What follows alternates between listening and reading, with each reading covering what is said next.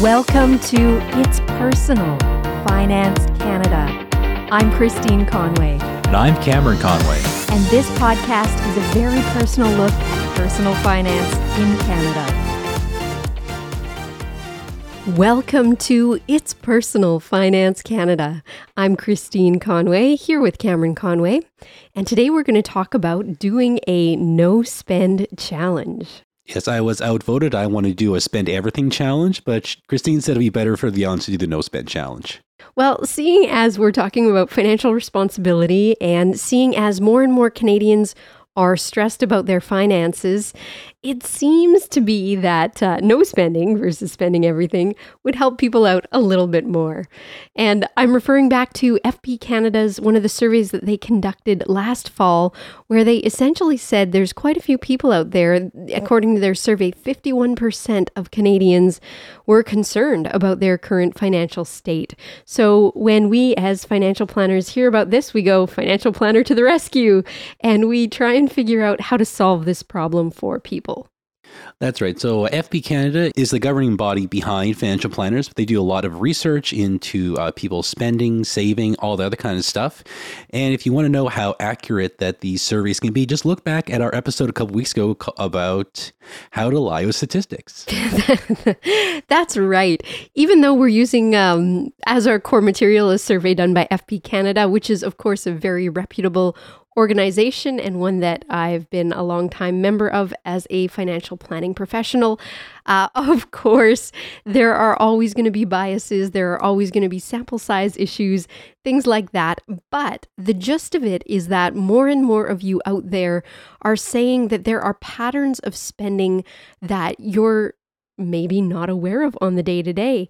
And when FP Canada conducted this survey, essentially what they found is that there are ways that spending is kind of sneaking into people's lives and it goes unnoticed, right? So it's we do a lot of automation in our own lives to make things easier. We're all into the set it and forget it kind of thing. And that can cost us money over the long term. So that's what the silent spend with uh, FP Canada was really all about. And there were some statistics in there that I thought were a little bit interesting. Like um, 64% of those surveyed charged their monthly subscriptions to a credit card. Yeah, but at the same time, there's not a lot of ways to kind of pay for these subscriptions. It tends to default right to your credit card. But I think the bigger thing is that there's just so many subscriptions to choose from right now, from like Netflix and Disney and Spotify and Apple and anything you can imagine. Loot crate boxes, tea samples, whatever you can have you. There is just an inundation of these subscription services that we just kind of pile and pile onto our credit card without even thinking about anymore.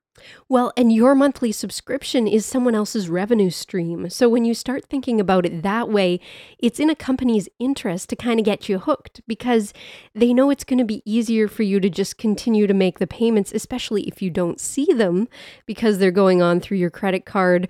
And, you know, we don't always pull out the credit card statement every month and look through it line by line. So essentially, it kind of guarantees for a lot of these companies that their revenue will kind of go unchecked until you kind of go, oh, and then you have to take that extra step of either canceling the subscription or modifying what you've signed up for or things like that. And I think another thing to be aware of is annual subscriptions where you pay a lot upfront for a year. I mean, granted, in a lot of cases, you can get a discount, so that's a good thing, but then you really don't think about it. So it's not like even if you are monitoring your credit cards, you'll see this thing. It kind of just once a year, blunk, it jumps on there. And then you kind of think, oh, I've already paid for this. I'm going to continue to use this service. But it leaves you with a very small window because a lot of these things won't refund you back or will give you a limited refund back, depending, of course, what the product is. Um, and it, it all plays on our human nature and our inclinations to kind of go, oh, you know, I'll worry about that tomorrow kind of thing. And every tomorrow costs a little bit more money.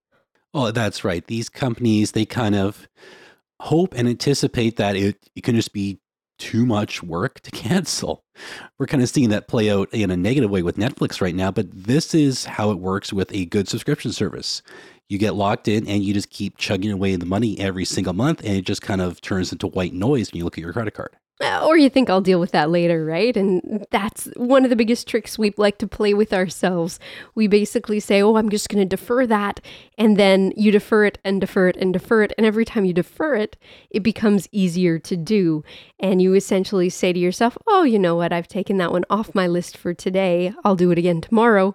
And then that tomorrow, again, can have cost you a whole bunch of money before you get there. Yeah, so sometimes you just have to kind of rein in the subscriptions, or instead of having like eight or nine of them running all at once, just rotate one or two every single month. I know a lot of people do this with like streaming services. They'll just go one month in one place, another month in another place, because that's an easier way to kind of binge through everything rather than just having everything running all at once. Like I said, there are so many subscriptions, but when you're kind of looking later on in, when we get to the no spend part of the challenge, it could be good to do an inventory of what you actually use, what you enjoy, and what you would be more content with only having a couple months of the year rather than access all the time. Oh, well, that's exactly it. You know, none of this is about sucking all the fun and joy out of our lives. It's all about managing our levels of enjoyment and what we actually do get for the hard earned money that we're spending. And I think that that's a very good and healthy thing to do because the more money you can leave yourself with at the end of the day, the more things you can enjoy, right? So, part of this idea and part of this taking an inventory inventory of what's going on is really to just give yourself either additional purchasing power later so that you can have more things to do. Or some people will say, you know what, I am stressed about my finances. I am like identifying with that 51% that says they're concerned about their financial state. So maybe I have a debt I want to repay, or maybe I have a short term goal that I really want to reach, and I want every dollar possible to focus on that. But before we get into the no spend part, let's kind of knock off a few of these other items that popped up in the FP Canada survey because I think they're interesting. So, this is something that I mean, I'm guilty of. They said 54% of those surveys would add an additional item to get a perk like free shipping. So, of course, here we're talking about online shopping, but you know how it works. Oh, spend 150 bucks and you get 20 bucks off or something like that. And if you add up the most popular items in the cart, it's always going to be 20 or 30 dollars below that. So you find yourself spending another $50 to save $20 and then you're kind of scratching your head and say, "Okay, well I I got more stuff." But I didn't really save any money. So that's one of the ways that it can kind of sneak in there. Yeah, it could be free shipping. It could be a free hat. It could be all kinds of things. Like I've been guilty of this a few times with like DoorDash or Skip the Dishes. Just add one more thing for that free shipping because I just didn't want to drive the four blocks from the office to get it. they prey on our laziness, that's for sure. And hungry is a whole other category. If you're hungry, spending can be just completely off the table, right? And I mean, I'll talk about one of my personal weaknesses absolutely is the lunch out. Like we'll talk about that in the no spend challenge. Oh, I was going to say I prefer doing the grocery shopping alone. It's cheaper that way. Oh my goodness. Now that's personal finance Canada, but yes, absolutely I am very much guilty of being a hungry shopper that will put literally anything in my shopping cart. So there's certain periods of time during the day where I just cannot get anywhere near any kind of store that sells food unless I've eaten something prior. So, a little bit of self reflection there. And of course, a husband that reminds me pretty aggressively that uh, maybe this isn't the time to do our grocery shopping for the week. Well, speaking of wandering around the stores, uh, the study found out that 53% of people have been buying additional items while in the checkout. So I think you know what this is. So this is places like Walmart or Canadian Tire or Winners where you have to sneak your way through the little labyrinth of impulse deals. Everything from entire camping sets to packs of gum just waiting for you to grab while you're walking to the checkout. Well, and have you noticed that these impulse aisles, they used to be just that little kind of caddy off to the side by the till. Now they are literally aisles. They are literally a maze through, especially if you do these self checkout things. You have to go through this whole holding pattern of stuff. And I mean, if you're like us and you have a toddler with you, ooh, shiny. Oh, that looks like fun. Wow, that's candy it can be so difficult to keep little hands out of buckets that are perfectly placed for little hands uh, while you're trying to just buy your $5 item and get out of the store. But um, that's I guess that's no surprise. It's by design. And they are once again playing on your last minute. Ooh, I'm hungry. Oh, I need this. Oh, that just looks like fun. Or, oh my goodness, my toddler just won't put this down and I need to get out of the store. So that can happen too. Um, and so then let's let's move on to sales. Yes, I think this is one that we're all guilty of. We are talking about how uh, 48% of people end up buying more than they expected or budgeted just because something is on sale. Definitely. And I mean, I think there's different categories of this. I mean, food is one thing. And I mean, we justify this by saying, I'm going to need this later. Then there's electronics or larger ticket items where you might say, oh, this is on sale. Let me level up to this next better item uh, because I'm getting a discount. And then you end up spending more than you would have otherwise, albeit you got a better product. But there's always going to be that little bit of if it's going on the credit card, we've said this before, is it still a sale if you're paying that interest every month over month over month until the card gets paid off? Yeah, it's that uh, FOMO kicking in when you're in the middle of a sale and you know you want it and you don't know if it'll ever come on sale again because some people will just think that way and panic and oh it's on sale today it'll never come on sale again but I know it's ridiculous but this is kind of like the fundamental thoughts that kind of happen in the back of your head. Well, and it plays on the I need it right now mentality, right? Because once you see it and you want it, yeah, you don't want to wait for it to go back to full price and then maybe come back on sale again a few months later. You go, ah, now I want this. And of course, I want it now. I, I'm picturing myself. This is how the mentality of a sale works. You picture yourself enjoying that item now. And as soon as that thought has taken hold in your mind, it's very difficult to let go of it and go backwards because you've already seen yourself with your life being a little bit easier, a little bit more enjoyable, a little bit more fulfilled if you've bought that item. Whether that's true or not is, of course, a completely different story, but these are the things that we tell ourselves, and this is how the psychology of it works. So, in that sale, yes, absolutely, it's much easier to spend more money. But on the flip side, though, if you actually do watch the sales and you're disciplined, it can actually be a good time to kind of get the things you want. Like I do this, I've got wish lists that I just kind of keep an eye on throughout the year, but I'm also very diligent and I have like thresholds of I will only strike when it gets to a certain level, not because it went down 5%, I'm waiting for it to come down like 30, 40%. Oh, absolutely. And that can be a great thing too. But I will throw out there that you're also the guy that will save his money to make sure that the cash is on hand, that when the sale does come, the money's there and available. So it's not going into a payment plan or onto the credit card. Yeah, and it's also just learning how the rhythms of sales work in different companies.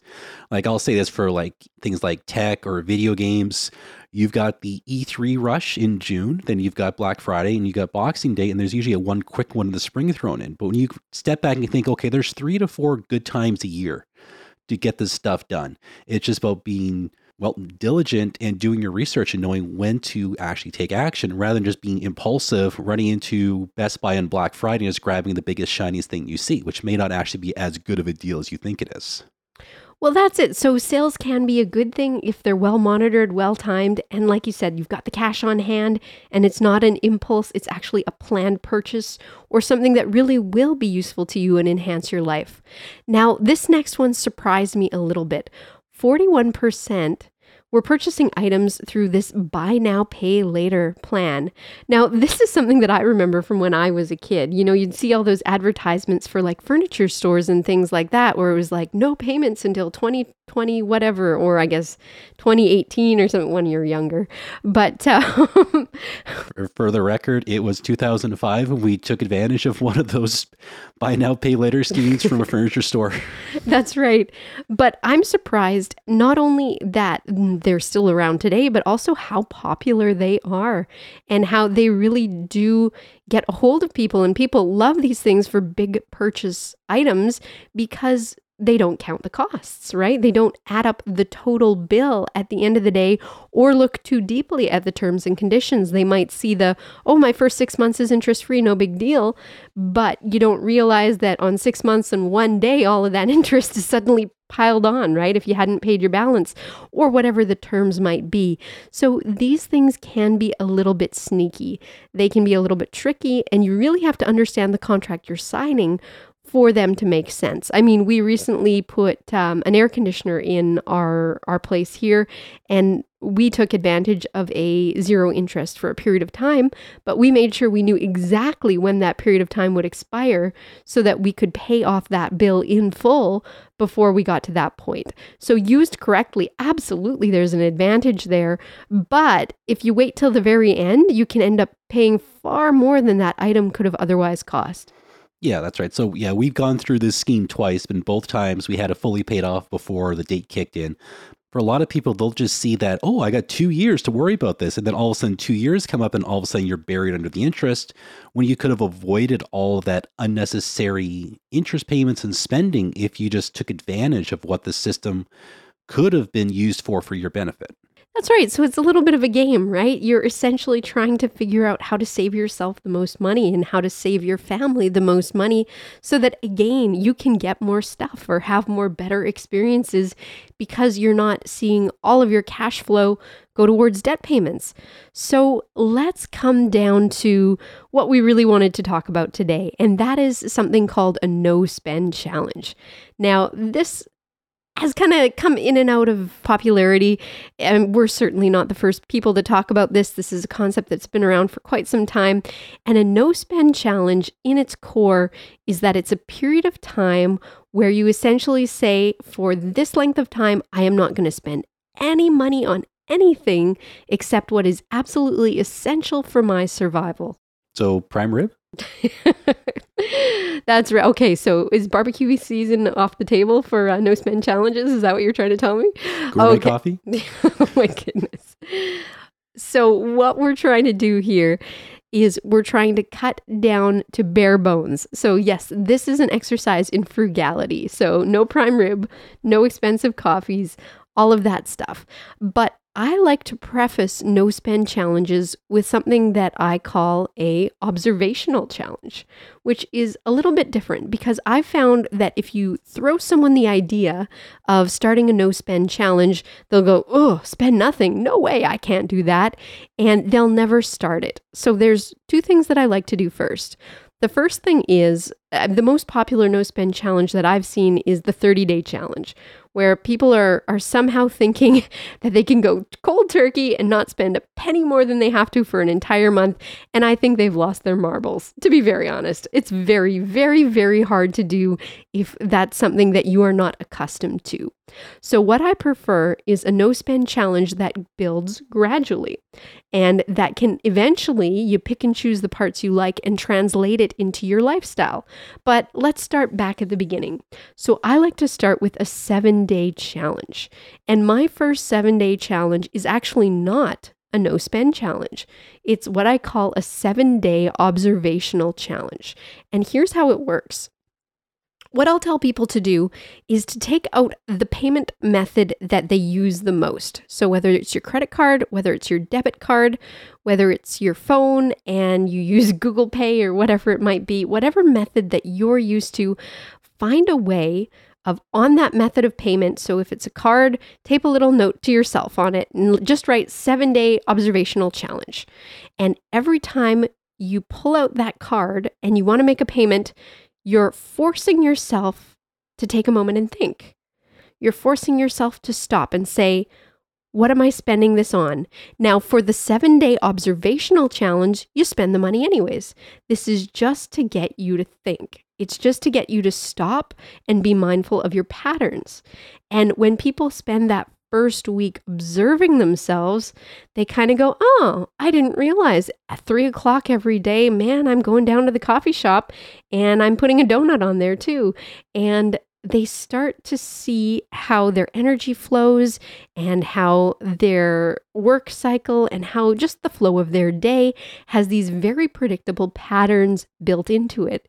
Because we are, if nothing else, creatures of habit at the end of the day. I believe that absolutely fundamentally.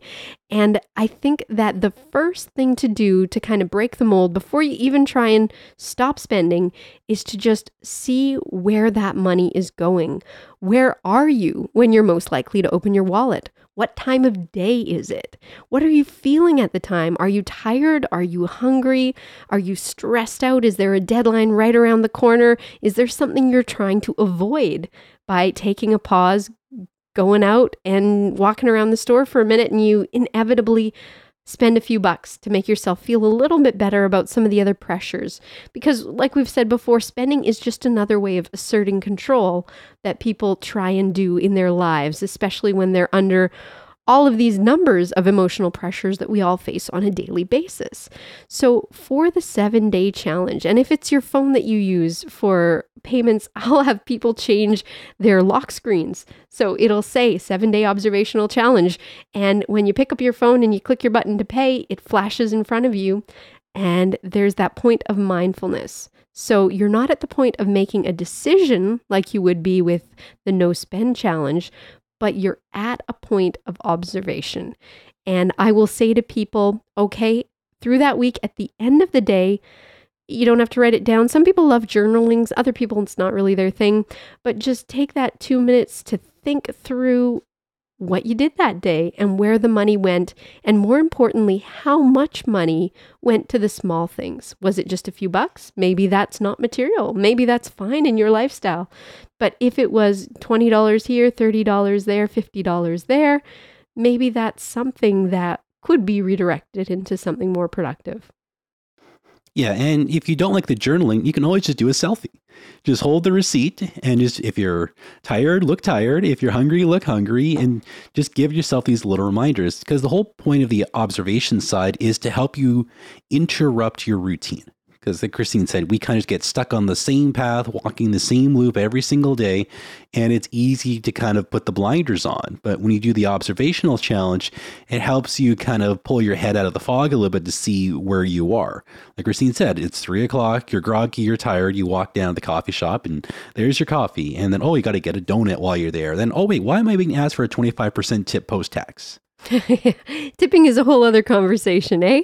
But yes, and then I will recommend that as soon as that seven day observational challenge is done, that you step right into your seven day no spend challenge. So there's a couple important points here. The first thing is I like to keep it to seven days for the first time you do it because it's a week.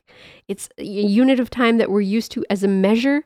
Each day is a little bit different depending on your work schedule, your recreation schedule, how you spend if you have a traditional weekend or other days off, it's your normal cycle. So we want to see one normal weekly cycle for you. And essentially, it will tell you, like we said, what your patterns are. And if you've gone straight from a week of observation, you're already attuned to your spending.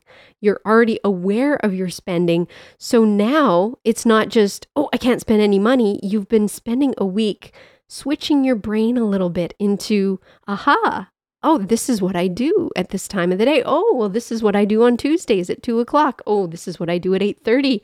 This is what I do when I've missed breakfast. This is what I do when I didn't pack my lunch. That kind of thing. this is what I do when that one coworker walks by and I slip up for two hours. Oh my goodness. That's right. We all have our triggers. But being aware of the triggers is the most important part. So, when you start your no spend challenge, I would say this a no spend challenge, like we said, at its core, are only spending on the essentials and stripping every other thing out. And the most important things to take away from this are how much money did you save? So, I think that the most important part for the no spend challenge is to have some kind of tracking measure in place. And it works best if you do it on a daily basis because if you leave it all to the end of the week, my goodness, nothing will get done. And you might not learn very much about yourself because really that's the point of this exercise. It's to understand yourself a little bit better. It's to understand why you're doing what you're doing, or if you're even aware of it, or are you just on autopilot? Or is it just like we've said before, you sit down at your computer, you're a little bit bored, you're a little bit tired. Ooh, I'm my favorite online retailer. I'm just going to spend a few bucks and not even think about it until the credit card comes in the mail. And then the second part of this is like Cam had alluded to earlier, a credit card audit during this period of time is a great way to see the things that you don't see on your day to day. So, like we were saying, those subscriptions, um, you'll be more aware of the impulse items, you'll be more aware of those types of purchases, but all of the things that have kind of snuck their way in and have a charge attached to them, it's just evaluating the amount of value and joy that they bring to your life. It's evaluating the amount of value and happiness for those dollars spent. Is it worth it? Is it equivalent? Or is there something else that's stressing you out, that's pressing you, that's on your mind that you feel like you want to focus on instead? And a lot of people that gravitate towards things like no spend challenges are people that have an immediate need that is really, really, really bothering them. And in a lot of cases, it's a debt that has to be repaid, or it's feeling like they're being absolutely crushed by inflation and there's no money left, and knowing that one little tiny setback will put their whole month out of whack. So, when you're at that edge and you're at that line and you're feeling the financial stress, having an understanding of where the money is going becomes absolutely crucial because it's really the only way to manage kind of the ins and outs, right? And especially the invisible ones, the silent ones, the ones that we don't necessarily see all the times, or the habits that we ignore because you think it's only two bucks here, two bucks there, but it compounds over time. Well, it can compound over time, but even then, things keep going up in price. So a lot of those subscriptions where you started off, it was like seven or eight dollars. It could be like 19, 20 dollars right now. Because even if the Bank of Canada gets its way and by the end of next year, inflation's down to 2%, the 18 to 24 month difference in inflation could still be north of 10%. So part of this is just being defensive and just trying to get ready for the fact that even if inflation slows down, we are still stuck with much higher prices than everything was, well, a year and a half ago. And it's just going to continue. Like even us, we found out yesterday our property taxes are going up 17.5%. And it's like that across the board with absolutely everything. So going through this no spend challenge is kind of a good way to kind of help you trim some of the fat around your budget or to help you reprioritize the things you actually enjoy and bring some goodness into your life despite the crushing inflation. And I think the goal of a no spend challenge is really to identify what needs to change in my mind, even if you just start with seven days, the idea would be to identify those key things that are a drain on your finances that you do decide you want to stop. And then you can focus on changing those habits, changing those behaviors, and trying to make that a permanent way of life. So, a no spend challenge for me is not just about the period of time that you've allocated to not spending extra money, it's really about an audit of what and why you're spending your money and what you're spending it on, right? And really just understanding what can I cut so that there's more to deal with these additional pressures that we're facing with all this inflation, with everything else. And I think the goal is to build a lifestyle that you're ultimately happy with. And I mean, I can speak to kind of our own personal experiences when we were younger, we didn't call it a no spend challenge. We called it, hey, this is just how we live our lives. We, we called it no spend ever. no spend ever. We were pretty frugal back in the day before we had kids. And maybe that's a key there too. But um, we would try to not spend money at all, right? We would try to go to the mall as little as possible. Online shopping wasn't that big of a thing way back then in the day. I wore the same clothes for 70 years at a time. And I mean, so did I. Like, we very rarely bought new items. So we would essentially try and reuse everything that we had until it was absolutely worn out. Um, the cars we drove and still drive now are pretty dated, that kind of thing, right? So it's kind of integrating something like this into your life slowly and steadily. So, parts of it, because of course, you're going to have regular spending patterns, you're going to have social patterns, you're going to have recreational activities that are going to cost some money. But I think that the key with anything like this It all comes down to building a life that you enjoy that doesn't need heavy spending. And I think a lot of that comes down to the social circles that you have, the people that you interact with on a regular basis, what their habits are as well, because those are hugely influential to what you'll want to do, right? I mean, if you have friends that you're okay coming over for a snack and some games or just hanging out in the backyard, that's one thing. If you have a group of friends that you meet at the bar every Thursday or Friday, that's a completely different spending pattern. So, really, it's an evaluation of, of everything and how your life works together with your finances. Because we kind of think of finances as just, oh, you know, I make money to fuel my life. But life is getting more and more expensive. So, we have to integrate them together on a more holistic level where your social, your relational, your hobbies are all in a place where it really doesn't cost a lot of money to have the enjoyment that you want to get out of your life. And I think that's how a lot of people find ways to get ahead or to get ahead of a debt that's been bothering them or to get out of the hole where they're trying to save an emergency fund. They just can't seem to get away from these emergencies that keep happening. It really is a lifestyle shift. And I mean, we can talk a little bit more about the mechanics of a no spend challenge on the Facebook page. If people are interested in having that discussion, just hit us up there and we can talk through the details of how they work. But I think for today, it was really just creating that idea of what would it look like for you if you took a break from spending money and if you took a break from anything non essential, could you do it? Would you want to do it? Is that a way you'd want to live your life? Is there other ways that you can find enjoyment in your life outside of spending money? And are those important enough to you that you could build a great life that doesn't cost a lot? So, those are kind of our thoughts today as we went through FP Canada's an original survey, as well as the No Spend Challenge that has been very popular, kind of on and off throughout the years. Um, of course, we issue our own no spend challenge to you. So if you want to hop on the Facebook group, let's talk about doing a seven day observational challenge followed by a seven day no spend challenge. And I mean, I can talk through, we'll do one ourselves and we'll kind of talk through how it's going. And if anyone wants to join us and let us know how theirs are going as well, we'd be happy to get your feedback, see what's working, see what's not. And we can lay out a little bit more uh, ground rule work if you'd like. But I mean, it's pretty well as easy as as we've talked about here. So that's it for the week. And uh, as always, if you'd like to talk to us about your personal finances, you can find us at Braun Financial, braunfinancial.com.